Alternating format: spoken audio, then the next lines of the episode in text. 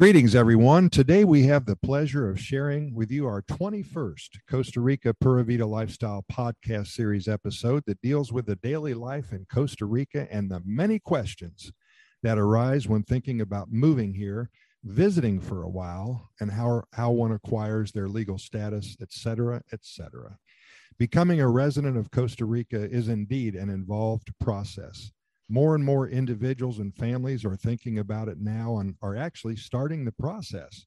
Many people are moving to Costa Rica this year, 2021, the land of the big move.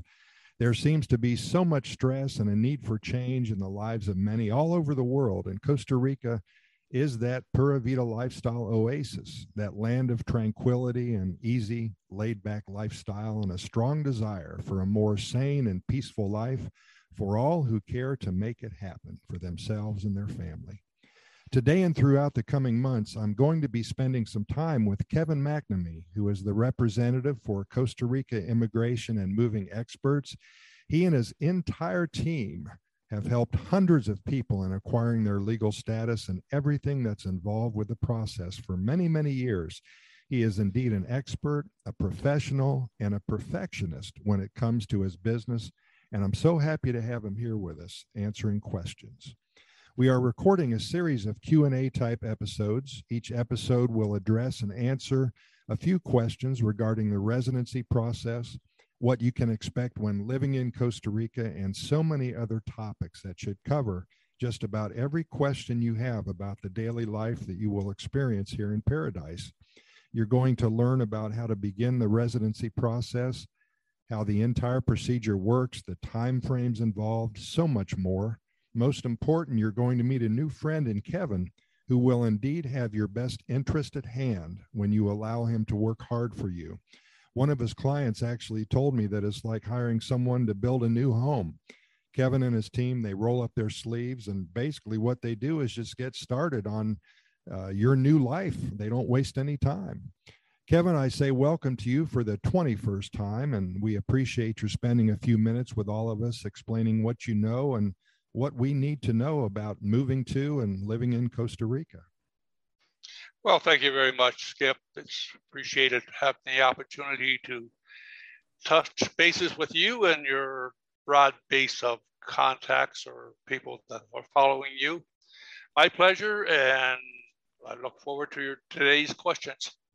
Kevin, we have many people who are either considering a move to Costa Rica, considering a visit to Costa Rica.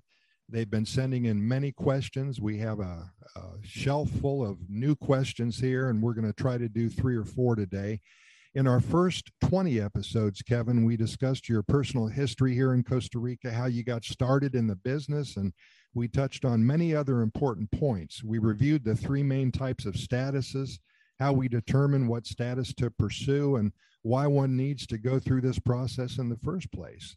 And we went through some of the necessary things to think about how to get your pet here to Costa Rica, how to start a bank account.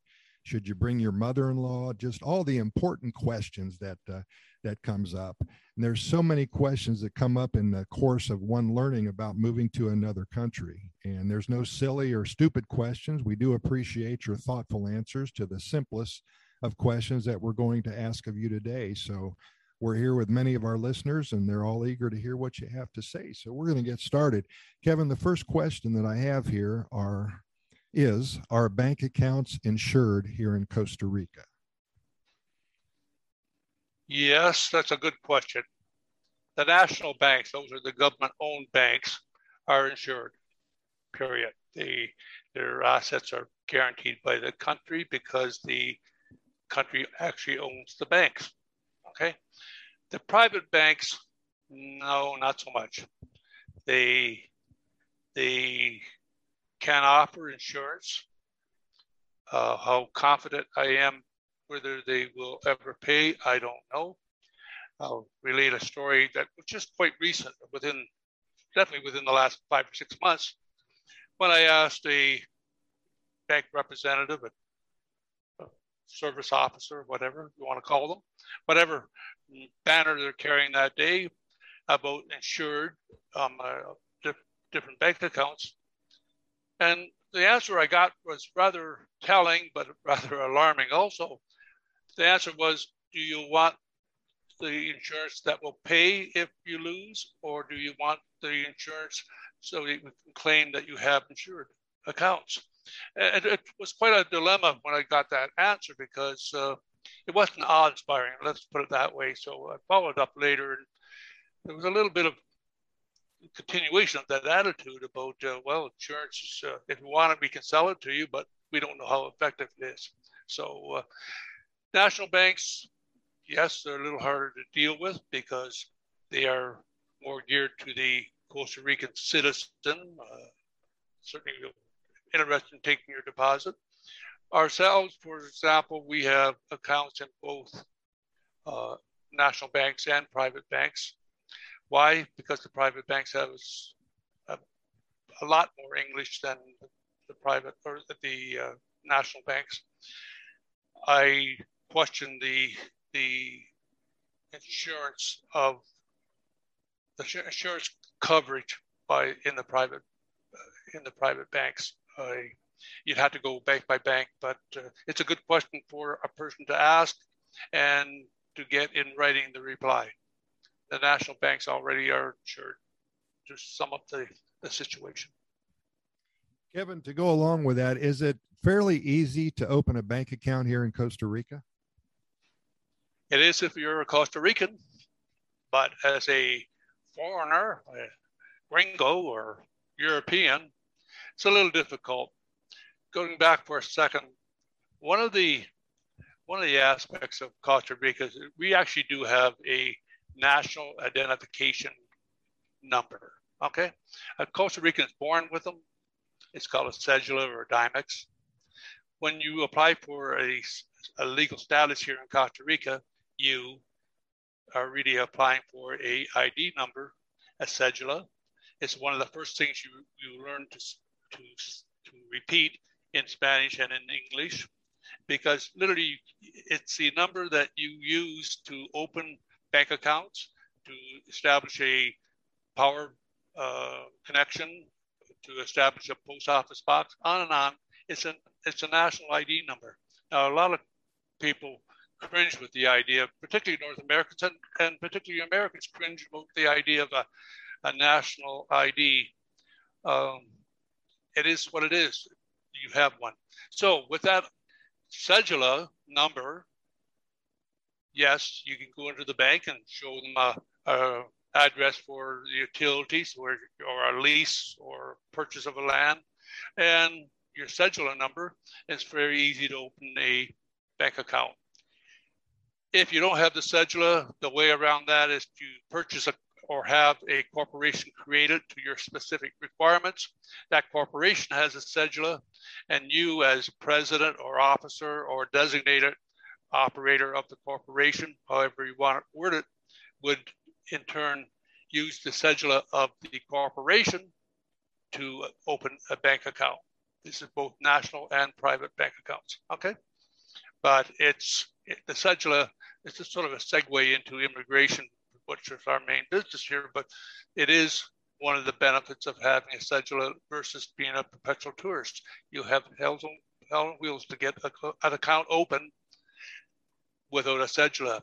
Now, some of the national banks take pity on the, the poor poor foreigner who needs a bank account just to pay bills and such, uh, power bill, and rent, whatever. So they will allow you to open a bank account with a maximum of something like two thousand dollars, and it's a, it's a courtesy for them, with the hope that eventually they will get your account when you get your cedula, your, your main account. So sort of a mixed answer, but yes, you can open a bank account here without a cedula. It'll be limited to a couple thousand dollars. You can open a bank account here with using the cedula number from your corporation, not a problem. And of course, when you apply for legal status and you get your cedula, you get your uh, approval and uh, uh, approval and, and actually have in hand a cedula number, then you can use that for the next X number of years. Long answer, short question, but that's a lot of details. Kevin, thank you. Uh, one of the questions that I get a lot is why do I have to open up a bank account in Costa Rica anyway? They have their debit card, they have their Canadian or United States bank account with Chase Bank or maybe a bank in Canada. They just simply take out the money uh, when they need it. They can pay bills that way. Uh, do you really need a bank account here in Costa Rica? And if so, should it be in dollars or colones? A lot of, lot of, lot of meat to that question. Do you need? Is it necessary? Definitely necessary to have a bank account here in Costa Rica? No, no, it's a little more cumbersome if you have to go to an ATM machine to withdraw money from your home country to pay the power bill or the rent or whatever. But of course, you can do it. Uh, that some of the financial institutions in North America now have programs where it's a minimal cost of taking money out. But it is rather foolish to say I'm going to live in Costa Rica, but I'm going to park 100% of my money offshore in my home country or wherever else and just draw through the ATM machines. ATM machines are expensive and are prone, not on a, a regular basis, but are prone to run out of cash or or insist that you take colones when you wanted dollars or vice versa. So it's a it's a personal call. Do you really need it? Psychologically, yes. Physically, no. And sure. if your account's going to be should it be in dollars or colones, You're think of it. Your national utilities, your power, your water, your uh, whatever. Actually, that's what it. The the television, cable vision, that will be billed in colones. So you're going to be converting colones or dollars to colones to pay that why not have an account so you can literally use it just take, withdraw the money as you need it. I would never recommend people take a fill a, a Colonia account with a lot of money, keep it down to about equivalent about a thousand dollars US. When it gets lower, put another thousand dollars in it because we do suffer devaluation on a regular basis here in Costa Rica. A continual devaluation, nothing horrendous, nothing out of the, out of the normal, but we have probably uh, ongoing devaluation of, of the colonia uh, colony currency. Kevin, these last two questions I'm going to combine. Uh, you and your wife have been living in Costa Rica for over 30 years now, and you've probably seen everything that has happened, both good and bad, and you know what you're talking about. I I know every time that I have a question, instead of Googling it, I Kevin it. I, I, I call you and and you seem to have the correct answer at all times. But have any national banks ever failed in Costa Rica? And also, have any private banks ever failed in Costa Rica? And did people lose their money or did the banks, either private or national, did they make it a point to try to get the money back somehow? Yes. Okay. National banks. Yes, a national bank did fail here, and it was it was a mistake made by a senior official who exceeded his authorization, and and without I dare say without bad intent, made a purchase of government bonds of another country and they failed, and as a result, the bank failed.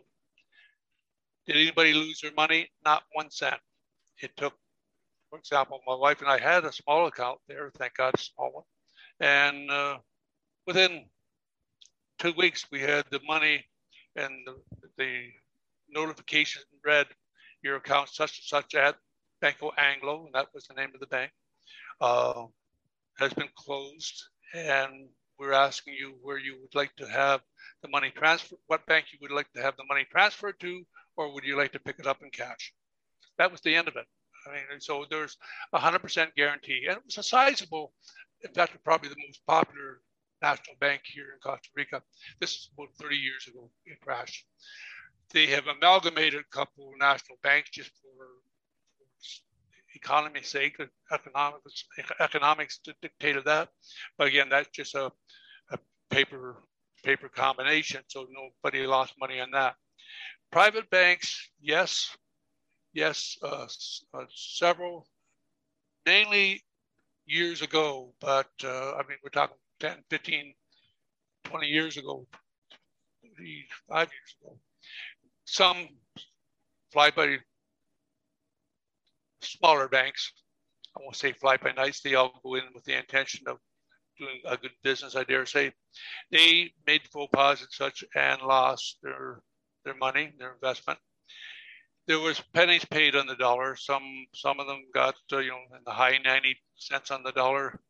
Some got the 50 cents on the dollar. But these these were from the liquidation of the assets, not from an insurance policy, as I understand. So to answer your question, national banks have failed very irregularly. Again, we've been here 33 years, and this one failed within a year after us arriving here. Private banks, they they go under quite often. Before they do go under, they get absorbed by one of the national banks because they just don't want the bad reputation here. And the banks are very lucrative business here. The, the good ones are very lucrative. They can afford to take uh, the uh, the accounts over from a private bank. Again, long long answer for a short question, but that's really needs a little more ex- explanation than you can just say by yes or no. Sure, I understand that, and we thank you. Uh, Kevin, I'm going to insert a bonus question or statement here because I think penalty. penalty. Yeah, I, I think it's really important to know this. I know you've had a lot of clients, and right now is a peak time for people moving to Costa Rica. And I know that a lot of the clients that you pick up um, have known you for quite a while, but at the the original time of you meeting them or talking to them on the phone, maybe they just didn't have any intention of of moving to Costa Rica, so they didn't need your services. With that in mind, you don't mind people contacting you if they have a question about the banking system or question about this, that, and the other, uh, where to live, uh, you know, what kind of car to buy, how much it costs for this, that, and the other, because I know your uh, your key to success in these past 20, 25 years that you've been doing this is to just develop relationships and uh, many times, probably more times than not, you talk to people who you guys just become friends. And then when the time comes, even four and five years later, of course, they're going to come to you to get their legal status process taken care of. So, again, you don't mind people contacting you for questions, do you? No, of course not. Information is is uh, is a commodity that's best shared instead of kept close to your chest. The the only concern that we use or we have is remember it's a, information is fluid and conditions uh, such change. So if I tell you today that Thursday is the best day for shopping and all of a sudden have specials on Fridays instead of Thursdays, then my information is outdated and, and obsolete and incorrect. So always keeping that in factor is that what answers I can give you is is based on historical or current and subject to change. But we with it's impossible to go around to correct all the information, but we make sure that what we do tell people is correct. And if we don't have the answer, we're only too happy to go out and get the answer and provide it to the person. Is that is it from the goodness of our heart? It's a cold, calculated plan of keeping our profile high. Period. Sure. It's it's a it's a service that not everybody has to be a client. That's that's our literally our attitude. But it's a win-win situation for everybody involved. I know on the Costa Rica Good News Report.com website, right there on the top of the page on the right hand side, it says up to date Costa Rica information. Having the wrong information about laws, residency, home purchasing, etc., is dangerous. And it says, now Kevin is available to answer all of your questions and address all of your concerns about every aspect of Costa Rica. And I'm really oh, happy you, that, did, uh, that you're excited about that. Yeah, I just want to say you didn't mention that I charge $100,000 US per hour. well, that's cheap depending on uh, if it's good news or bad news, right? Kevin, we thank well, you. You're welcome. We thank you as always. It's been a pleasure. And uh, we've posted Kevin's contact information and his website address on the program notes that are associated with this specific episode. And I urge you to follow up with him through his contact us page on his website. Uh, when you're ready to get started, or if you have any specific questions that you would like covered, Kevin and his team are standing by to either answer the questions simply or get started with your pathway to a new life in one of the happiest countries on the planet. It's all above board, it's all transparent. You'll know exactly how much you're paying um, beforehand. It's a very simple process when you get the right person to do it. Uh, by the way, if you haven't already, be sure to listen to our first 20 conversations with Kevin regarding residency and everything there is to learn about Costa Rica. All the links are posted at the bottom of his homepage on the website at Costa Rica Immigration and movingexperts.com. That's Costa Rica Immigration and movingexperts.com. And if you like what you heard today, share our Q&A session link with your friends and family. We'd appreciate that. And if they have any interest in Costa Rica, they will learn something, I guarantee you. Finally, if you come up with any specific questions or topics that you'd like Kevin to cover, let us know. We get at least 10 to 15 questions each and every day, and there's room for more because we're going to be doing this for a while. Send your request to my email address at Costa Rica Good News at gmail.com. That's Costa Rica Good News at gmail.com. Kevin, thanks again. We'll see you soon for our next conversation together, talking about everything you need to know about acquiring your legal status here in Costa Rica and definitely so much more. You're entirely welcome, Skip. I, like I say before, said before, look forward to your questions and I hope people enjoy my answers. My pleasure. Thank you, sir.